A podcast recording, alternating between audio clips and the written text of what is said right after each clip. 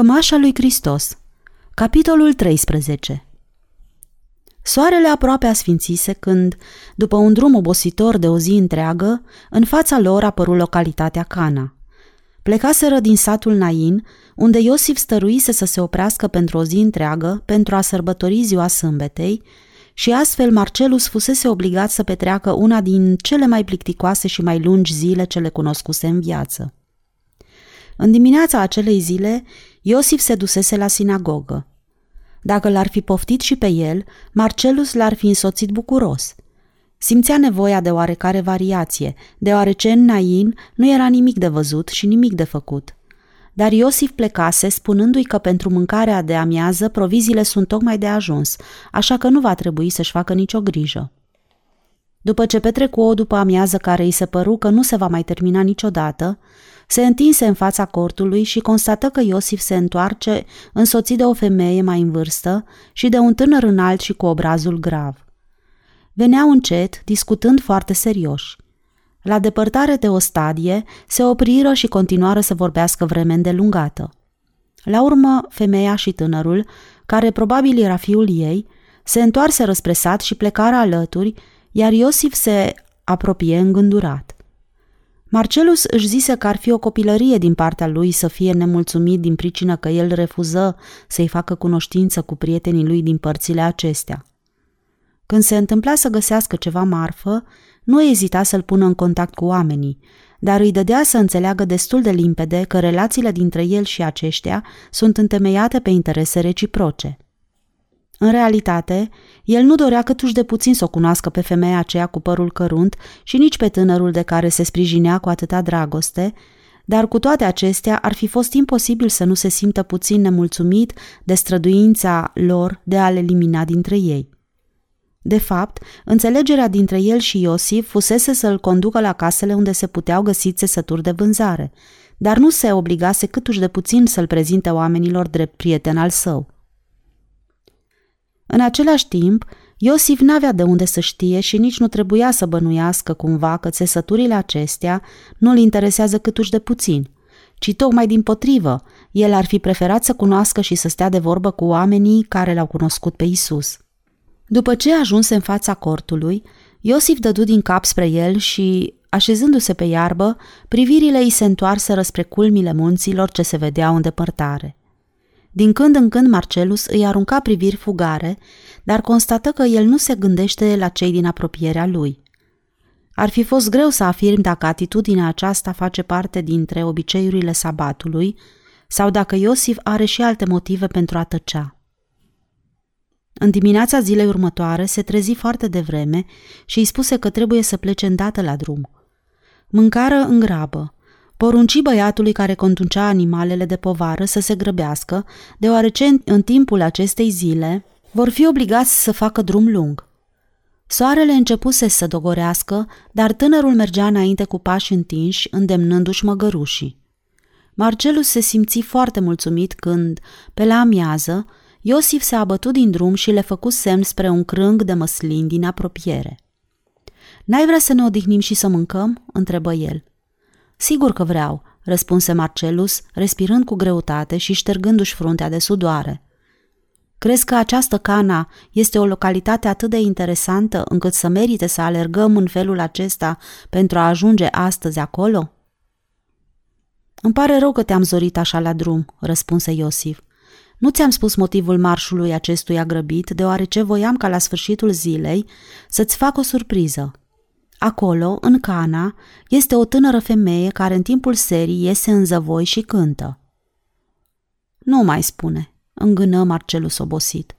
Sper că felul ei de a cânta merită osteneala ce ne-am dat-o. Cântă foarte bine, zise Iosif, care începuse să despacheteze proviziile. Locuitorii din Cana cinează de vreme, apoi se adună cu toții, tineri și bătrâni, în apropierea izvorului unde această fată infirmă cântă imnurile preferate de poporul nostru. Membrii familiei și vecinii o aduc cu o targă, apoi se adună împrejurul ei și o ascultă cum cântă până începe să coboare întunericul. Ceea ce îmi spui mi se pare neobișnuit, declară Marcelus, pipăindu-și pulpele îndurerate. Cum de este infirmă? Aș vrea să o văd și eu, dar dacă vom continua marșul nostru în același ritm, până diseară voi fi și eu tot atât de infirm ca și ea. Iosif înțelese că Marcelus glumește și zâmbi. Apoi rupse o bucată de pâine de secară, îi dădu lui jumătate și se așeză pe iarbă. Miriam este o fată încântătoare, zise el și începu să mestece cu lăcomie. Cred că acum trebuie să aibă vreo 22 de ani. Acum șapte ani a avut un atac de paralizie. În orice împrejurare, o astfel de boală reprezintă o mare nenorocire. Pentru Miriam însă a fost o calamitate, deoarece ea era o fată pricepută la tot felul de petreceri și ea era cea care se ocupa întotdeauna de copiii satului. Acum însă nu mai poate umbla. Dar, afară de asta, nenorocirea abătută asupra ei s-a I s-a părut atât de grea, încât se simțea cu tremurată de revoltă și toată ziua bocea, așa că părinții ei nu știau ce ar mai putea face ca să o liniștească. Presupun că pe oamenii aceștia îi cunoști destul de bine, zise Marcelus, pe care întâmplarea aceasta nu-l interesa din calea afară. Pe vremea aceea nu-i cunoșteam încă, zise Iosif, dar curând după aceea, întâmplarea lui Miriam s-a răspândit foarte departe. Vreme de trei ani încheiați, a stat în pat fără să se miște, cu tremurată de nemulțumire și cu sufletul înveninat de nenorocirea ce se abătuse asupra ei, așa că nu voia să stea de vorbă cu nimeni care ar fi încercat să o îmbuneze. Pe măsură ce trecea timpul, le primea tot mai rar pe prietenele ei în camera în care zăcea. Stătea singură, cu durerea ei, și se gândea numai ea știe la ce, ca orice om bolnav. Și acum a început să cânte? Ce s-a întâmplat cu ea? A început să cânte, în cuvință Iosif.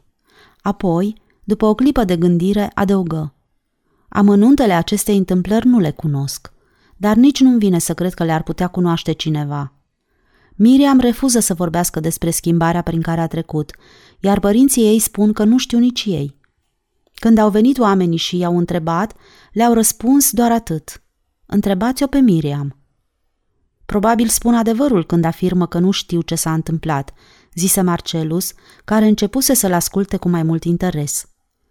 Fără îndoială, nu pot să aibă niciun motiv de a refuza să explice cărei împrejurări se datorește îmbunătățirea stării în care se găsește fica lor. Iosif dădu de câteva ori din cap, fără să zică nimic. S-ar putea ca nici Miriam să nu cunoască adevărul, adăugă Marcelus, nădăjduind că povestea acestei fete nu se va termina cu atât. Probabil că ea a constatat că nemulțumirea din sufletul ei s-a risipit, dar în același timp s-ar putea admite că s-a împăcat cu gândul acestei nenorociri. Făcu o pauză pentru a-i da lui Iosif ocazia să spună ceva, dar văzând că el nu zice nimic, adăugă. Probabil într-o dimineață s-a trezit mai liniștită și și-a zis – cu purtările mele i-am făcut pe toți cei din prejurul meu să se simtă nemulțumiți. De aici înainte mă voi preface că sunt mulțumită. Voi fi veselă și voi cânta. În același timp, se poate ca ea să fi luat această hotărâre după ce a constatat că orice altă soluție s-a dovedit zadarnică. Se poate, răspunse Iosif îngândurat. Totuși, nu par convins de temeinicia acestei supoziții, întrebă Marcelus după o lungă tăcere.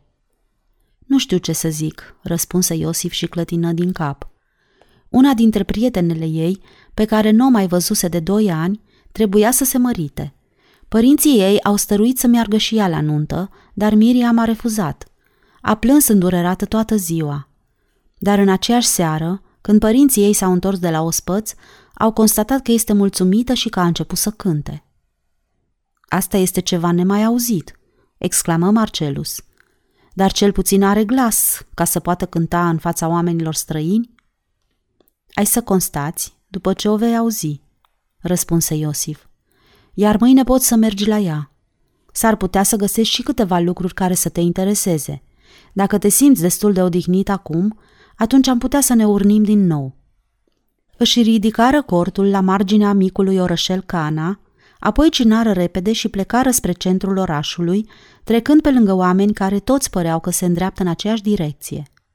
Găsiră vreo 50 de inși care se așezaseră roată în prejurul izvorului, a cărui apă gâlgâia în bazinul cu pereții de cărămidă. Cei din Cana întrebuințează această apă pentru băut? întrebă Marcelus după ce se așezară pe un colț mai depărtat de pajiște. Este apă termală, răspunse Iosif. Regiunea este plină de astfel de izvoare. Se așezară pe iarbă cu picioarele încrucișate sub ei. Nu cumva apa aceasta are putere vindecătoare? întrebă Marcelus. Lumea așa spune, dar nu cei din Galileea. Străinii din mari depărtări vin să se scalde în apele acestor izvoare. Care va să zică, localitatea aceasta este vizitată și de străini? Aici nu vin prea mulți. Cei mai mulți străini se duc în Tiberiada, unde este lacul Genizaret. Este un oraș mult mai mare și mult mai bogat. Pe aici este obiceiul ca numai oamenii bogați să se scalde în apele izvoarelor termale. Cum se poate așa ceva? întrebă Marcelus. Oamenii săraci nu cred în puterea vindecătoare a izvoarelor fierbinți? Iosif începu să râdă. Râsul lui adânc și contagios îi făcu pe cei din apropierea lor să râdă și ei, căci între cei prezenți se găseau foarte mulți care îl cunoșteau pe uriașul acesta cu glasul blând, originar din localitatea învecinată Seforis. De asta dată Marcelus păru că a descoperit ceva nou și cu totul necunoscut în atitudinea lui Iosif. Părea mai vesel decât ti se păruse până acum. Nici n-ar fi bănuit această calitate, judecând după atitudinea lui gravă și după vorbele chipzuite. Oamenii săraci nu suferă de boli ce pot fi vindecate cu apa acestor izvoare, îi explică Iosif. Apele acestea sunt întrebuințate numai de oamenii bogați, obișnuiți cu mâncare bună și vin din belșug. Galileenii nu suferă de pe urma bolilor provocate de astfel de abuzuri. Aluzia aceasta a lui păru foarte subtilă, mai ales că nu conținea nicio nemulțumire. Marcelus aprecie râsul inocent al celor din prejurul lor care ascultau despre ce vorbesc și se simți destul de bine între ei. Presimțea că se va putea înțelege cu acești oameni care îl vor primi cu mulțumire între ei. Ideea aceasta, Iosif, este cu desăvârșire nouă și foarte bine întemeiată, răspunse el.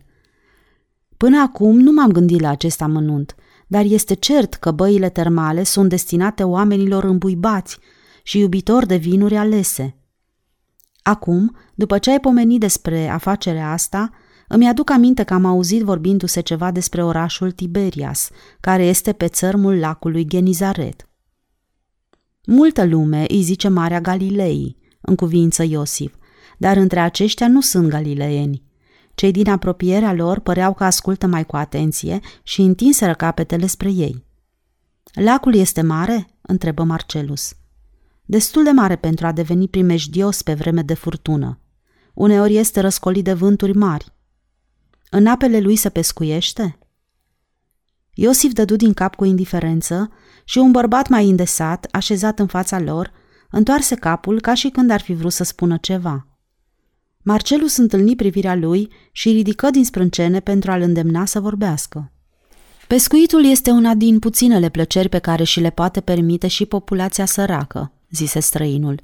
Toată lumea din prejurul lor începu să râdă. Ce fac oamenii? Ies să prindă pești?" întrebă Marcelus.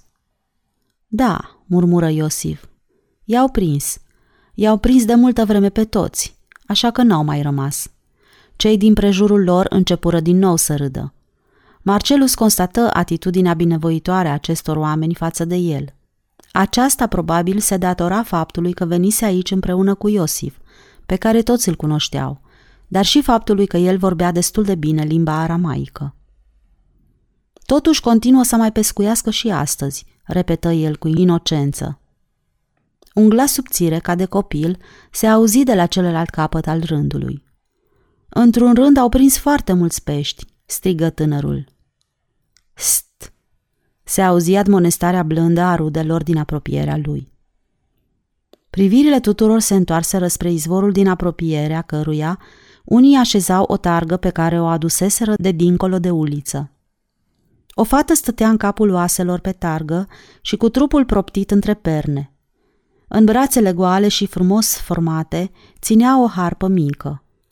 Instinctul sculptorului îl făcea pe Marcelus să tresară. Fata avea un obraz frumos, de formă ovală și palid, ceea ce dovedea grelele suferințe prin care trecuse. însă privirile ochilor mari și cu gene lungi nu erau tulburi. Părul ei despărțit de o cărare pe creștet încadra o frunte impunătoare. Buzele îi se modulară într-un zâmbet când privirile îi se plimbară pe deasupra oamenilor. Pe urma celor care aduceau targa veneau doi bărbați, cărând pe umeri două capre de lemn pe care puteau așeza targa destul de sus ca să poată fi văzută de toată lumea. O tăcere adâncă se așternu pe deasupra tuturor, iar Marcelus, care rămăsese impresionat de acest spectacol, își zise că ar fi mai bine ca fata să nu înceapă să cânte. Imaginea aceasta îi se părea desăvârșită și ar fi fost păcat să mai adauge ceva, căci probabil i-ar fi tulburat armonia. Miriam înfioră ușor coardele harpei, cu degetele lungi și albe. Obrazul ei își schimbă înfățișarea. Veselia trecătoare a trăsăturilor ei dispăru și deveni un fel de extaz. Părea că i-a părăsit pe toți cei din prejurul ei și acum plutește într-o lume de vis. Ochii luminoși îi se îndreptară în sus și întrânși se reflecta viziunea unei lumi îndepărtate. Apoi din nou atinse ușor coardele harpei. Glasul ei era neobișnuit de adânc și plin de rezonanțe. Primele note, abia perceptibile, începură să crească și să ia amploare, până când deveniră ca un dangăt de clopot. Marcelus simți că ceva îl sugrumă și o emoție neînțeleasă îi tulbură privirile. Cântecul fetei se ridica, vibrând în tocmai ca o bătaie de aripi. Așteptat am cu răbdare pe Domnul și plecatul sa spre mine ca să asculte suspinarea mea. În prejurul lui Marcelus, toți stăteau cu capetele plecate și cu frunțile proptite în palme. Ascultătorii păreau că suspină în tocmai ca niște copii care își rețin respirația pentru a nu-i tulbura pe cei din apropierea lor. El însuși se uita la fata care cânta, copleșit de extaz și cu ochii plini de lacrimile pe care nu și le putea stăpâni. Data putere gurii mele să intoneze cântece noi de slavă, continuă Miriam. Iosif întoarse încet ochii spre Marcelus. Obrazul lui era marcat de emoție și ochii plini de lacrimi. Marcelus se întoarse spre el și, punându-i mâna pe braț, dădu din cap în semn de înțelegere. Apoi privirile mulțumite li se întoarseră din nou spre fata care cânta. Răspunsul am lui.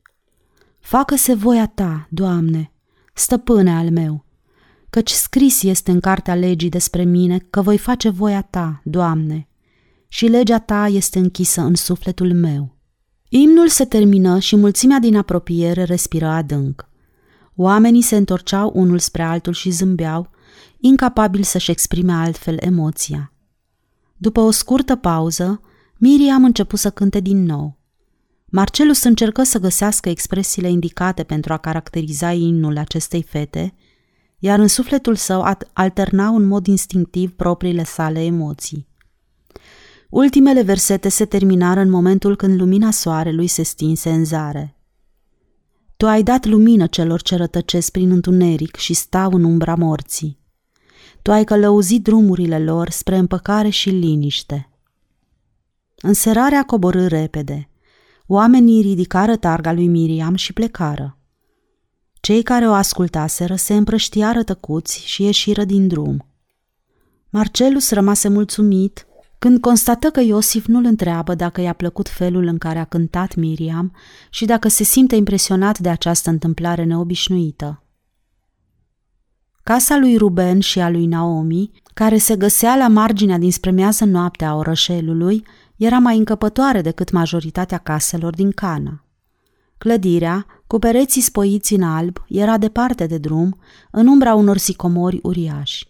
În curtea spațioasă din față erau pomi roditori care tocmai acum înfloriseră.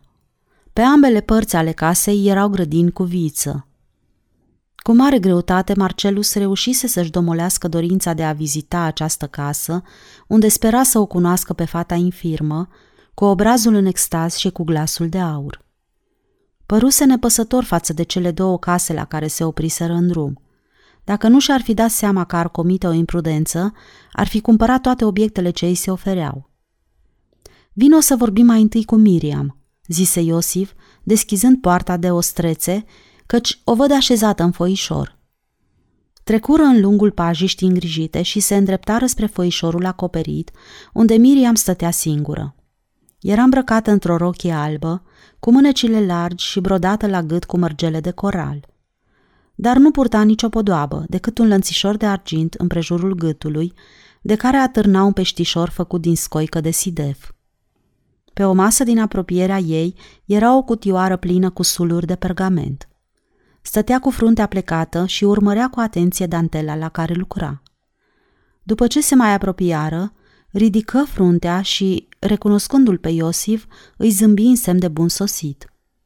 O, Iosif Barsaba, nu e nevoie să-mi dai nicio explicație, zise ea după ce îl prezentă pe Marcelus și încercă să-i spună că pe el îl interesează țesăturile făcute în Galileea. Toată lumea din Cana este informată, adăugă ea și, uitându-se la Marcelus, zâmbi. Ne simțim cu toții impresionați de această vizită. Nu se întâmplă prea des ca în părțile acestea să vină oameni străini și să facă cumpărături. Glasul ei adânc avea o mlădiere pe care Marcelus nu o putea defini, decât cel mult că este tot atât de sinceră și entuziastă ca și zâmbetul ei. Constatase de multe ori că, atunci când face cunoștință cu femei tinere, acestea se simt copleșite de un fel de impetuozitate neașteptată și vorbesc cu glasul ascuțit și țipător, ca și când ar fi la mari depărtări.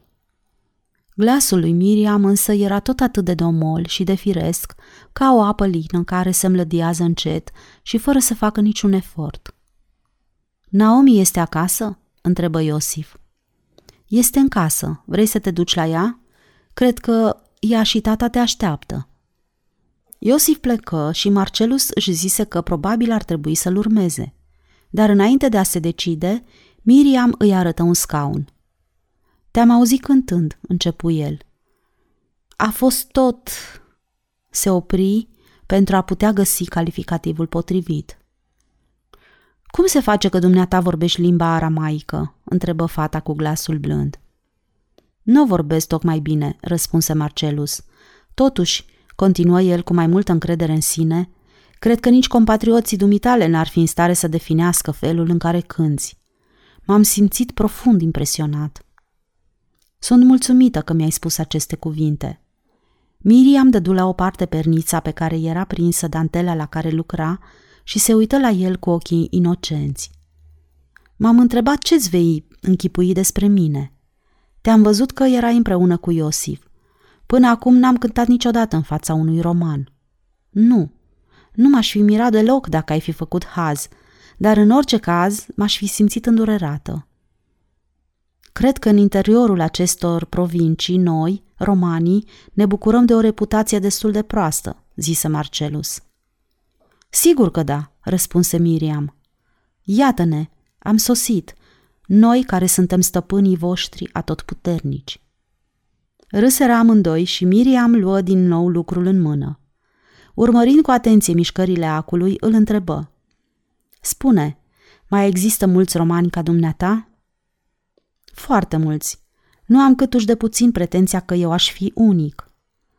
Până acum n-am vorbit niciodată cu un roman, dar mi-am închipuit că toți sunt la fel, căci seamănă unul cu altul. Da, dar numai când sunt îmbrăcați în uniformă. Totuși, sub coifuri și dincolo de scuturile lor, sunt și ei oameni ca toți ceilalți, cărora nu le face nicio plăcere să bătătorească străzile și drumurile țărilor străine.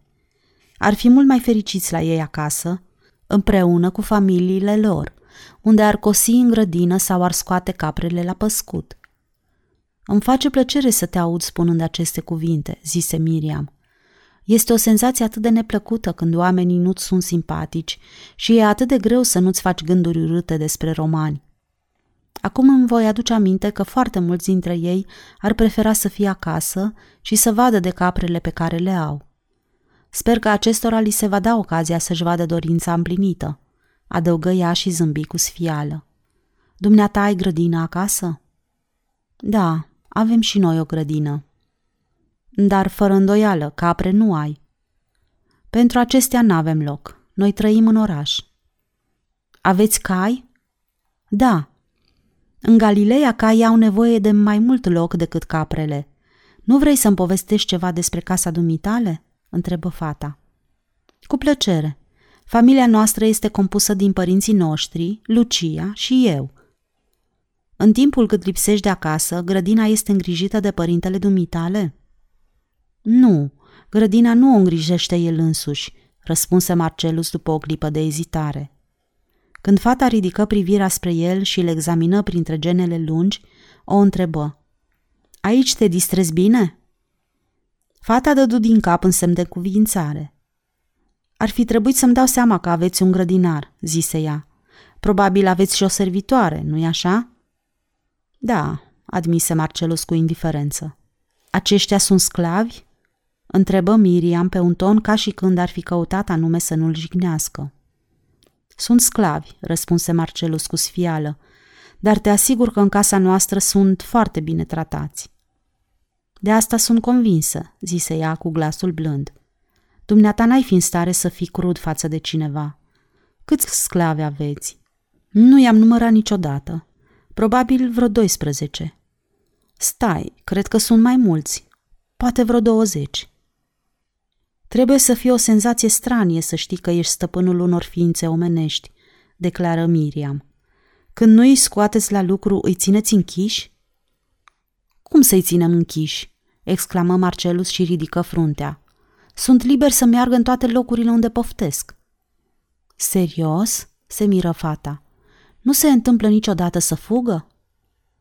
În orice caz nu se întâmplă prea des, căci n-au unde să se ducă. Ce situație penibilă!" exclamă Miriam. Înlănțuiți, poate s-ar simți mai bine. În cazul acesta ar putea să evadeze.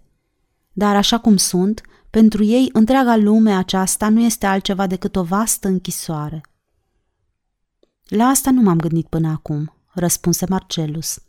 Dar cred că nici pentru ceilalți oameni lumea aceasta nu reprezintă altceva decât o închisoare. Există cineva care să fie în întregime liber? În ce constă libertatea pentru oameni? Libertatea este adevărul, se grăbi să-i răspundă. Adevărul reprezintă pentru toți libertatea. Dacă n-ar fi așa, Marcelus Galio, ce s-ar mai alege de mine? Țara mea este supusă de străini.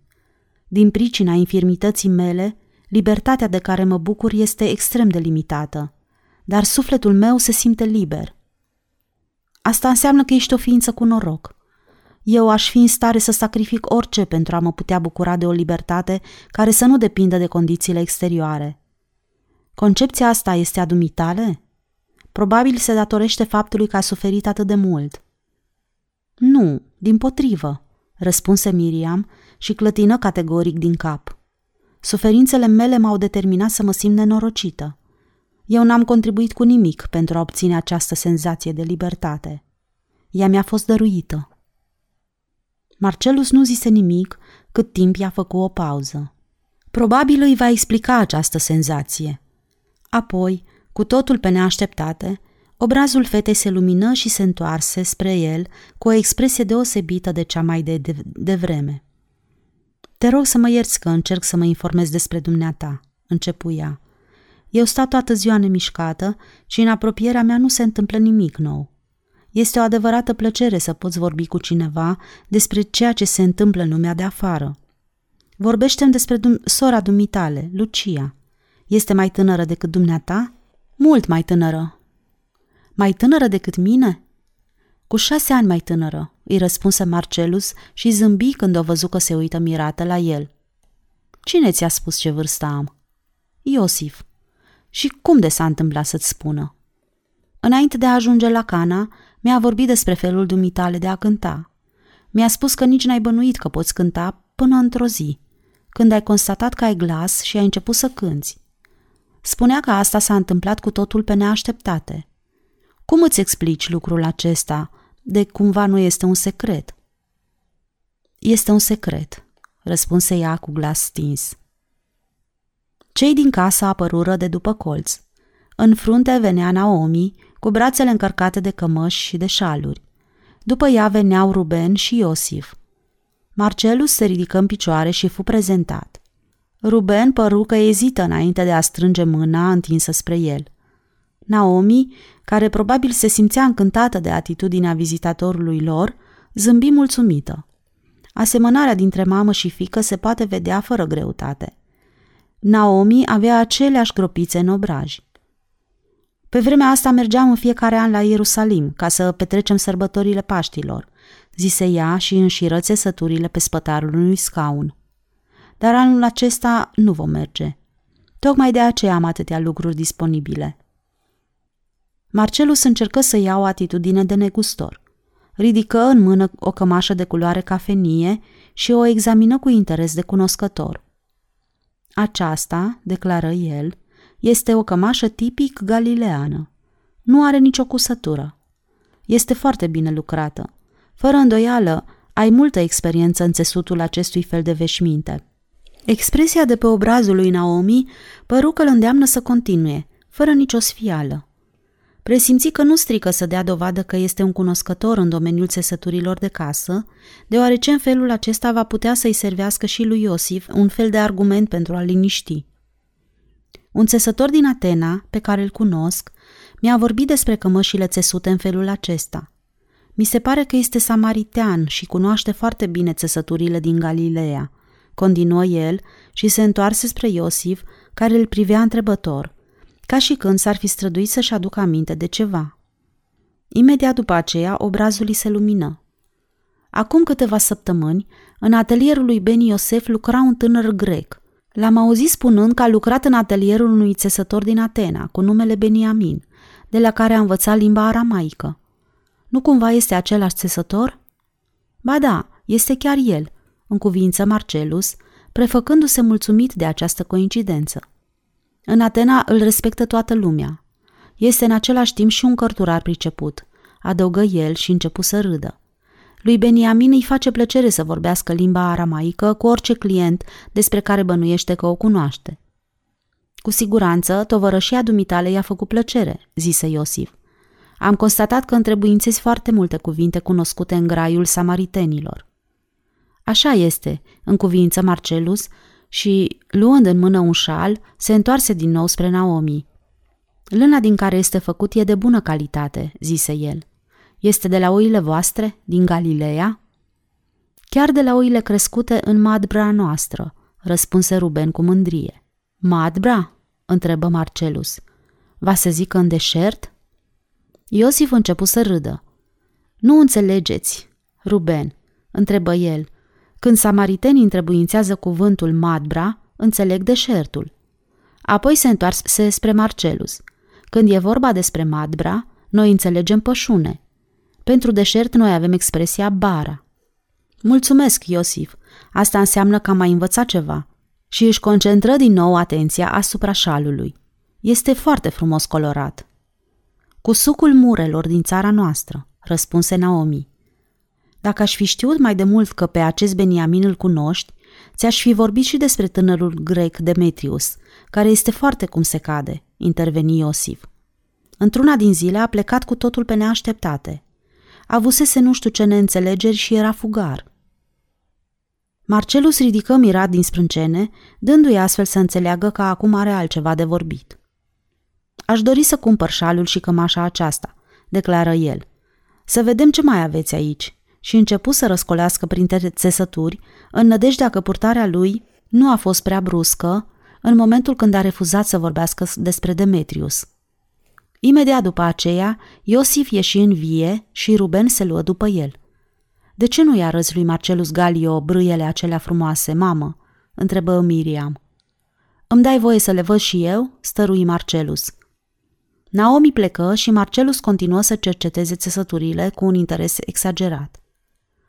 Marcelus, începu Miriam pe un ton confidențial. De ce ai spus lui Iosif minciuni? Continuă ea în șoaptă. I-am spus minciuni? Întrebă Marcelus, prefăcându-se mirat. Despre grecul acela. Am constatat că nu ești dispus să vorbești despre el. Spune-mi adevărul. Cine ești? Căci nu par să fii negustor. Despre asta sunt convinsă. Am constatat că nu te interesează țesăturile mamei. Miriam așteptă să-i răspundă, dar Marcelus încă nu reușise să se reculeagă.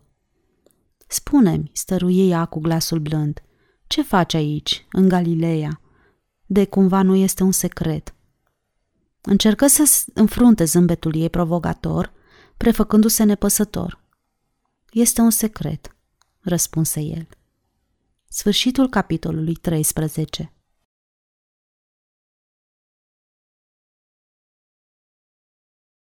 Aceasta este o înregistrare Cărțiaudio.eu.